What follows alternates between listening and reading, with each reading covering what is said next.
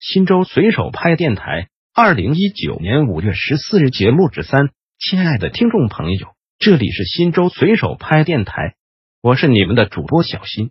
下面就由我给大家播报新州随手拍节目。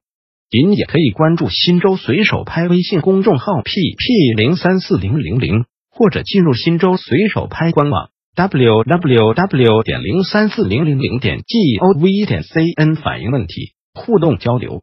一五月十四日，新州市公积金中心受理超时提醒帖，欲购买市里一小区住宅，但该小区尚未获得房产证，无法办理过户手续。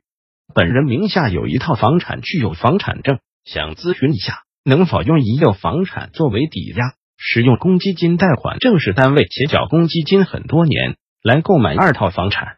此帖交办的入住部门新州市公积金中心未在规定时间内受理随手拍协同员发布协同帖，进行协同跟踪办理，欢迎广大网民共同监督。二五月十四日，新州公安交警办结超时提醒帖，请问一下交管部门。我有一辆电动三轮车，是两年前购买的。